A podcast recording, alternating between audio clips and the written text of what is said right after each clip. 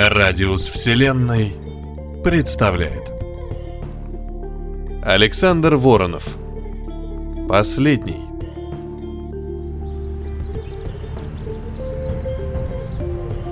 Кузнецов пил кофе за столиком на открытой площадке кафе. Сперва один, потом незнакомый седой мужчина подошел и, не спросившись, сел напротив. Кафе было почти пустым, и Кузнецов удивленно огляделся.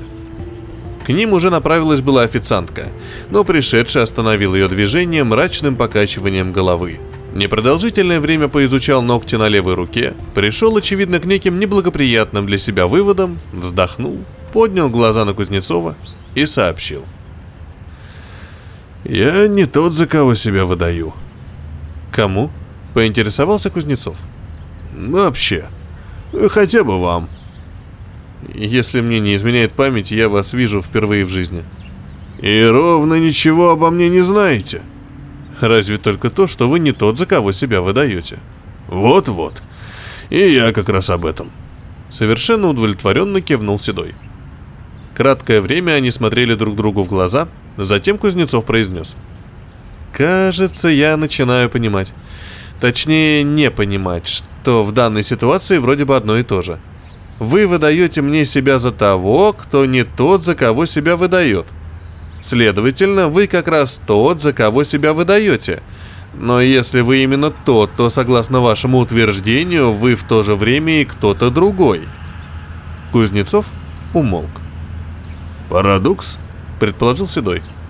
«Пожалуй», – согласился Кузнецов. «Как мы его можем назвать? Просто для удобства, на тот случай, если он войдет в энциклопедию парадоксов». «Может, вашим именем?» «Предположение ожидаемое», — ответил Седой. «В любое иное время более чем разумное, но едва ли в данной ситуации. Вы не учитываете специфики ситуации. Насколько можно доверять моему имени? Допустим, я представлюсь Кузнецовым. Но тот ли я, за кого себя выдаю? Кузнецов вздернул брови. Вы меня знаете? Судя по вашей реакции, вы тоже выдаете себя за Кузнецова. Ответил Седой вопросом на вопрос. Я, я и есть настоящий Кузнецов. Это что означает? Если наука даст нам наконец точную математическую модель идеального Кузнецова, вы совпадете с ней в мельчайших деталях? По крайней мере, в существенных. Скажем, именно эту фамилию носили мои предки. Адам и Ева Кузнецовы? Чашка со звоном опустилась в блюдце. «Не стоит так раздражаться», — посетовал Седой. Кузнецов – одна из самых распространенных русских фамилий. Это вполне тянет на случайное совпадение. Но оно не случайно. «Я, с вашего разрешения, закину ногу за ногу», — объявил Седой. Страшно не люблю эту позу, но, говорят, она добавляет мне внушительности. Что касается вашего вопроса, то я понимаю ваше положение. Кафе к вам неожиданно подсаживается незнакомец, манеры его несколько необычны, цели не вполне ясны, причин его развязанности с вами вы пока понять не в состоянии.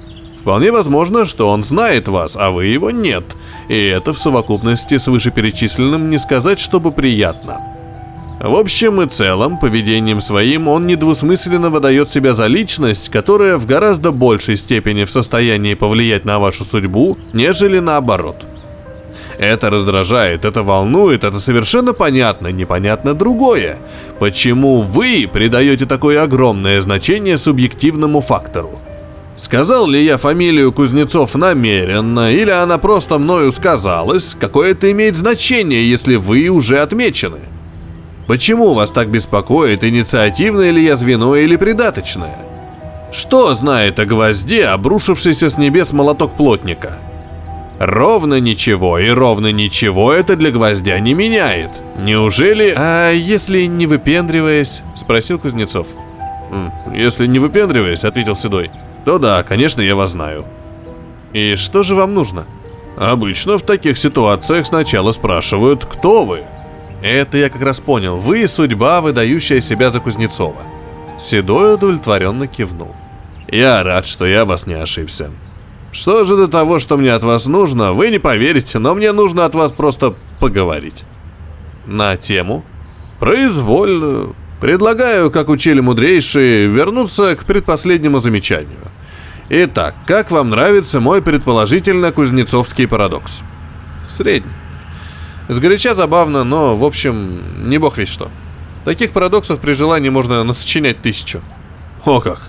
А перечислите, пожалуйста, первые 18, предложил собеседник. А впрочем, не нужно. Я с вами совершенно согласен. Действительно, на первый взгляд забавно. При повторении и размышлении скучно и в целом не стоит внимания и труда. Точь в точь, как с человеческой жизнью. В конце концов, если живешь достаточно долго, она неминуемо превращается в кошмар. Вы знаете, я бессмертен. И сколько вам? Вяло поинтересовался Кузнецов. 64. Что-то не густо. В следующем году будет 65, признался Седой. В следующем веке 165. Кощей тоже когда-то был дитя. Я пока не прожил срок нормальной человеческой жизни, потом проживу. В общем, конечно, просто и логично, согласился Кузнецов, но для человека, решившего выдавать себя за бессмертного, все-таки как-то внешне мало убедительно. Собеседник огляделся, словно что-то ища, нашел. «Домам на этой улице более 200 лет», — сказал он. Материал, из которого они созданы, в десятки раз крепче материала, из которого были созданы их строители — и времени и сил для обработки он требует соответствующих, иными словами, совершенно избыточных.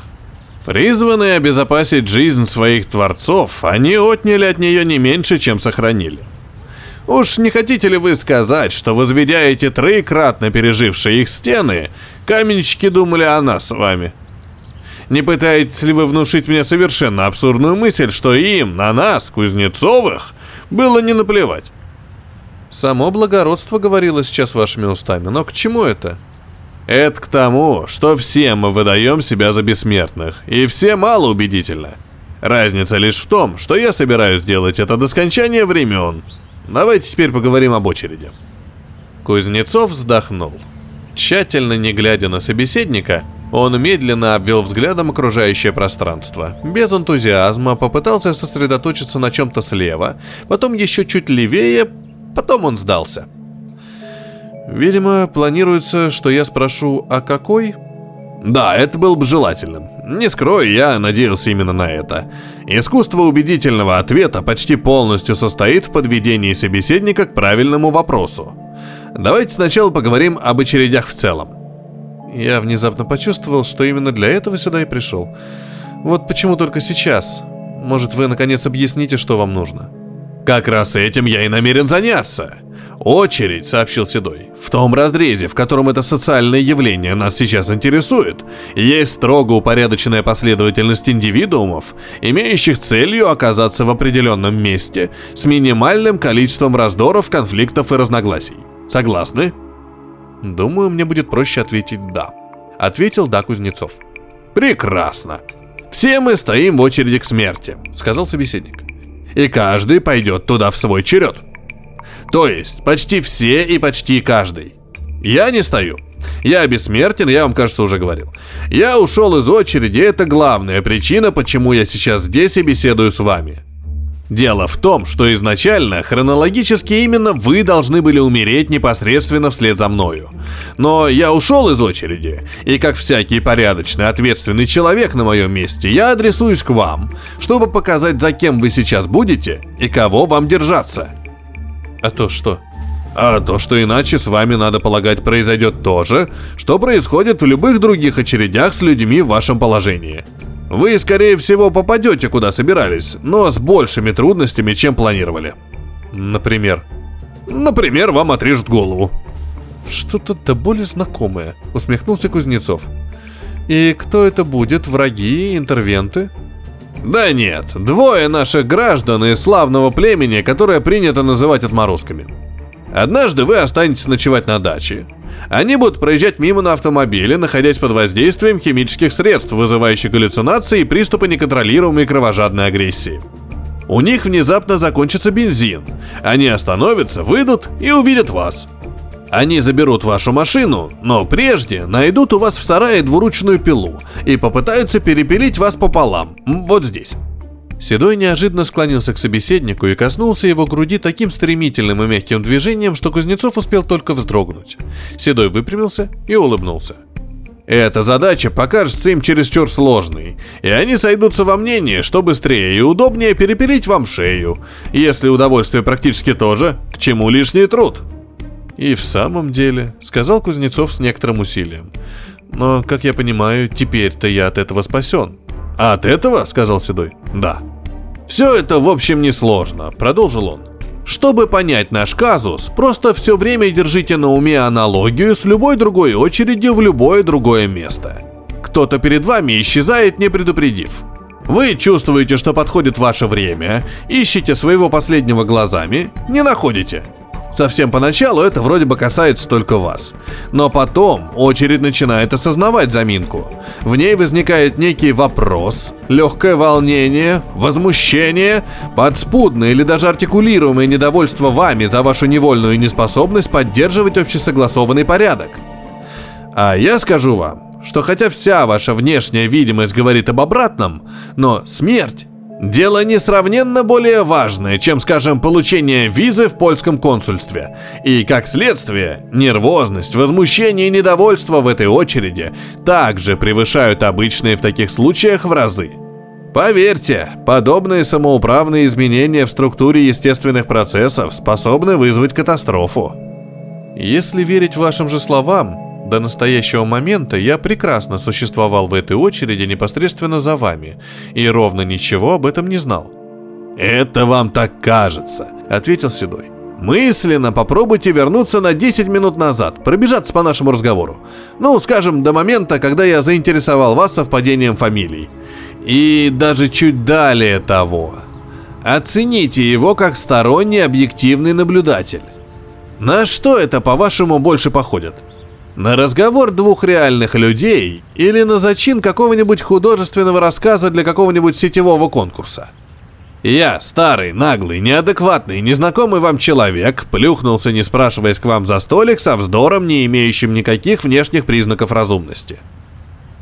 Любой другой на вашем месте, и вы сами в любое другое время закончили бы этот разговор в течение пяти секунд. Однако вы сидели, слушали и вникали в мои сомнительного свойства парадокса. Спрашивается, почему?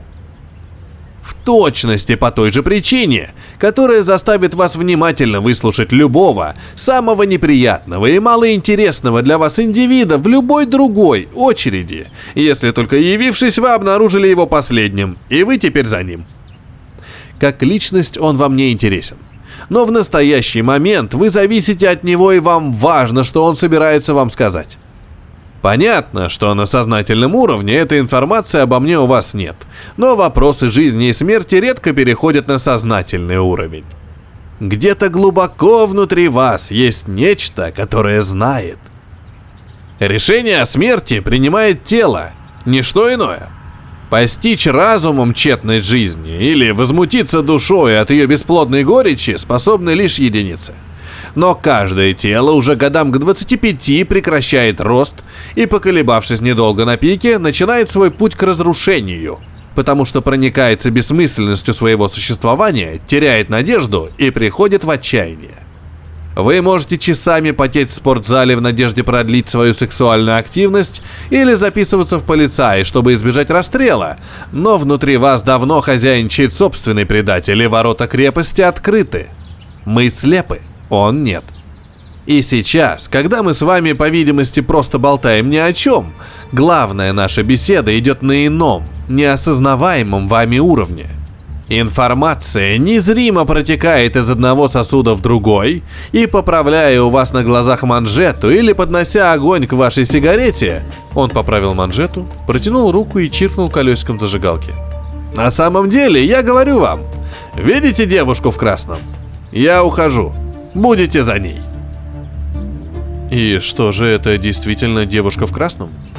Это девушка в разном, ответил Седой. Это вообще крайне примечательная история.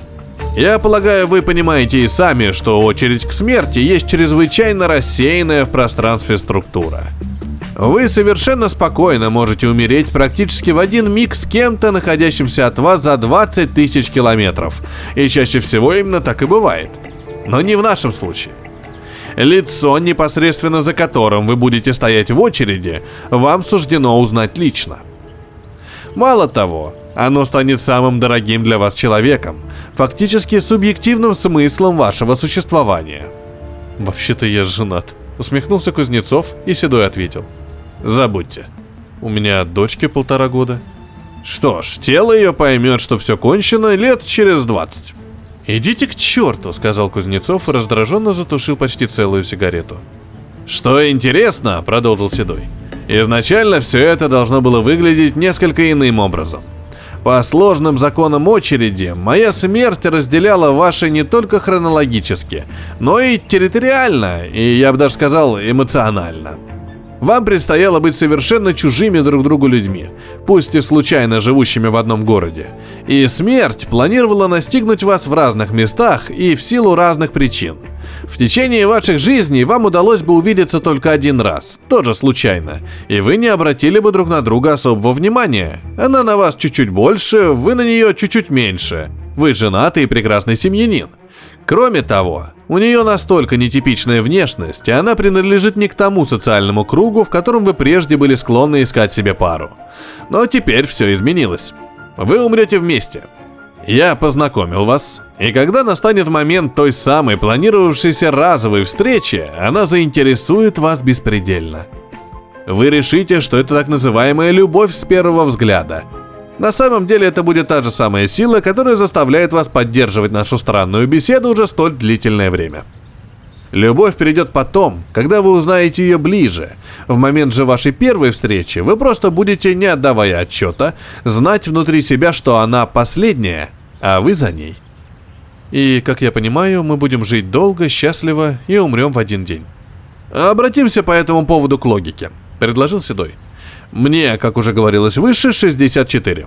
Вы сами понимаете, что планировавшийся срок окончания моей жизни вряд ли может быть слишком далеким. Следовательно, вам, стоящим в очереди спереди и сзади меня, вряд ли суждена золотая свадьба. Да и серебряная, честно говоря, тоже. Насколько вы будете счастливы, зависит от слишком многих обстоятельств, в том числе и от того, удастся ли вам убедить друг друга относиться к этой беседе и к моим пророчествам с достаточной долей скептицизма. Ну и, разумеется, вам суждено умереть не просто в один день, а в единый миг. Люди умирают беспрерывно, движение очереди не прекращается ни на секунду. Та же логика подсказывает, что это, скорее всего, будет несчастный случай, предположил Кузнецов. Можете быть уверены, счастливым его не назовешь. В любом случае, спасибо, что не пара отморозков. Судя по всему, это какой-то взрыв, катастрофа. Не забивайте себе голову, посоветовал Седой. Иначе эта катастрофа начнется для вас много раньше необходимого. Тем более, если рассуждать действительно логически, то, что двое умирают в одной точке пространства практически в одно и то же время, вовсе не обязательно означает, что единомоментной их смерти не предшествовала долгая агония, субъективно вообще стремящаяся к бесконечности. В таком случае, что за смысл был спасать меня от отрезания головы? Спросил Кузнецов. Какая мне разница? Вам, может, и никакой. Но вы у меня не один. И вас у меня даже не двое. Вас бесконечная очередь. И не зная своего последнего, вы помимо воли можете внести смятение и хаос в целую череду смертей, превратив их в кошмар. Мне представляется разумнее и справедливее превратить в кровавое месиво вас двоих, чем тысячу, десятки тысяч или миллионы. Может быть, вам по вкусу уйти, хлопнув дверью, и вы не отказались бы по этому поводу и от Третьей мировой, но я предпочитаю воздержаться. Кроме того, если я не укажу вам ваше место в очереди, есть небольшой, но реальный шанс, что с вами может случиться самое страшное. Что, еще более самое страшное? Да. Вы можете вообще не умереть. Ну, хорошо, решительно сказал Кузнецов. Все это было крайне интересно и местами даже по-человечески впечатляюще. Бог свидетель, вы недооцениваете своего красноречия, если полагаете, что с вами можно беседовать только в силу мистических причин. Могу я теперь попросить вас о небольшом одолжении? Я понимаю, что предсказуем, но не могли бы вы сойти со ступенек, пройти чуть дальше к бордюру и броситься хотя бы вот под тот грузовик? И зачем? Вздохнул Седой. Ну, это стало бы неплохим доказательством истинности или ложности ваших слов. Вы сами можете пройти несколько шагов в другом направлении, зайти на кухню этого замечательного заведения, взять там нож, вернуться и воткнуть его мне в живот. Это тоже стало бы неплохим доказательством. Представьте себе, я не идиот. Представьте себе, я тоже. Бессмертие – это не то, что вы думаете. Это не эффектная регенерация после того, как вас раздавило грузовиком. Бессмертие – это знание всех путей, по которым движутся все способные раздавить грузовики, поезда, кирпичи, раковые опухоли или простая всеразрушающая сила времени. Знание и простое пребывание в стороне от этих путей. То есть, если я правильно понял, ваше бессмертие – вопрос вашего личного выбора. И вечная жизнь, как я заметил, вас привлекает не слишком. Кстати, почему? По мне, вы недостаточно стары для синдрома Струльдбруга. Никто недостаточно стар для синдрома Струльдбруга, и это обстоятельство не остановило еще ни одного самоубийцу.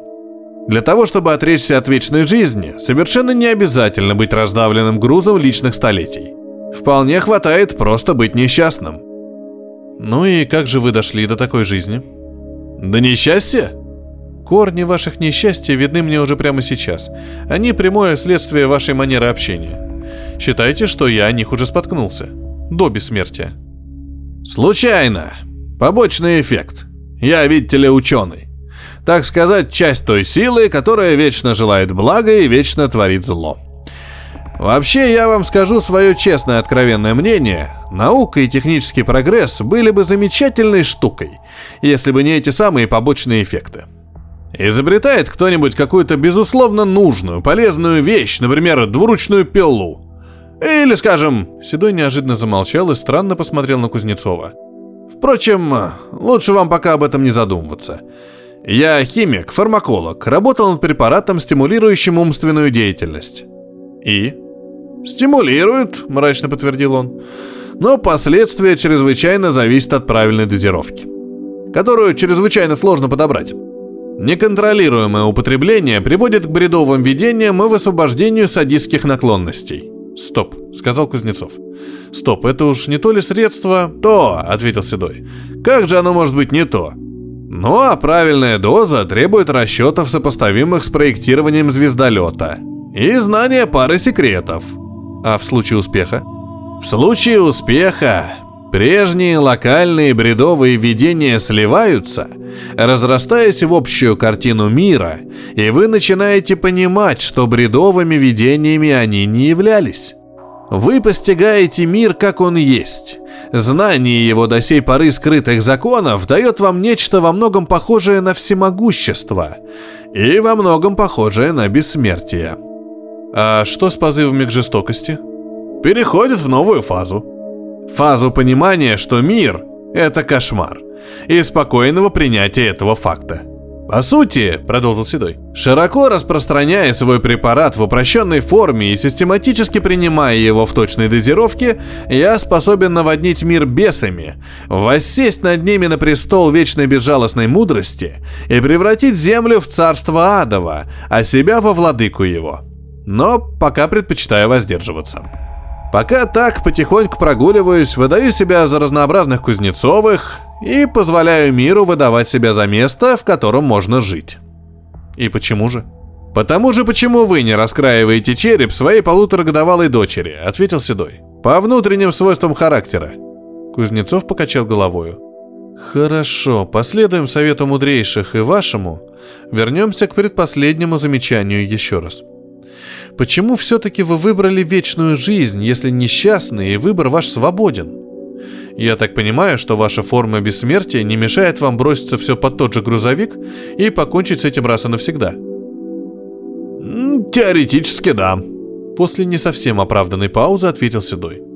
А в чем прикол? Собеседник непонятно помедлил снова. Прикол в том, что грузовик для меня слишком легкая смерть. Он, кажется, улыбнулся. На этот раз явно зря. Кузнецову вдруг захотелось оглянуться, трудно сказать почему. Как я уже говорил, держите в уме аналогию с обычной очередью, и вам многое станет ясно. Проблема в том, что я уже ушел. Я порвал многие необходимые связи.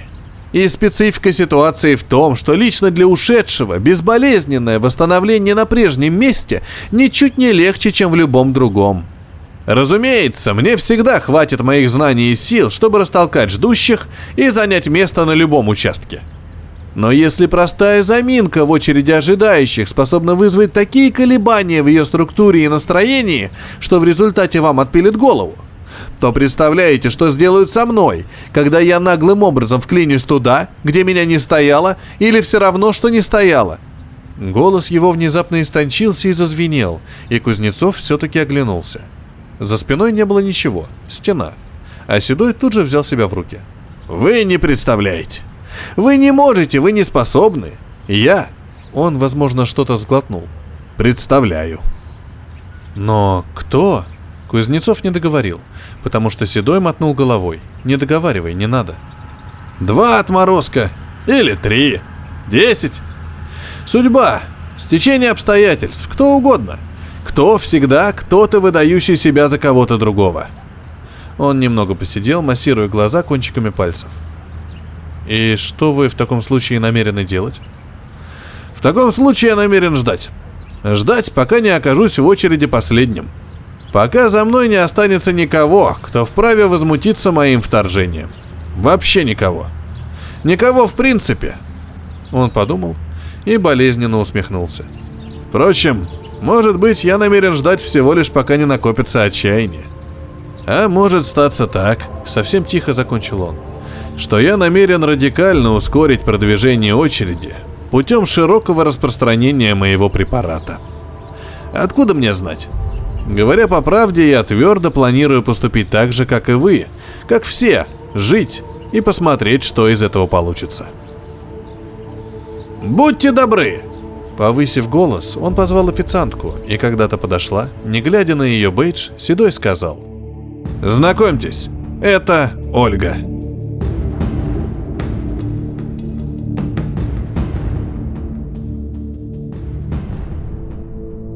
Это был рассказ Александра Воронова «Последний». Для вас читал Петроник.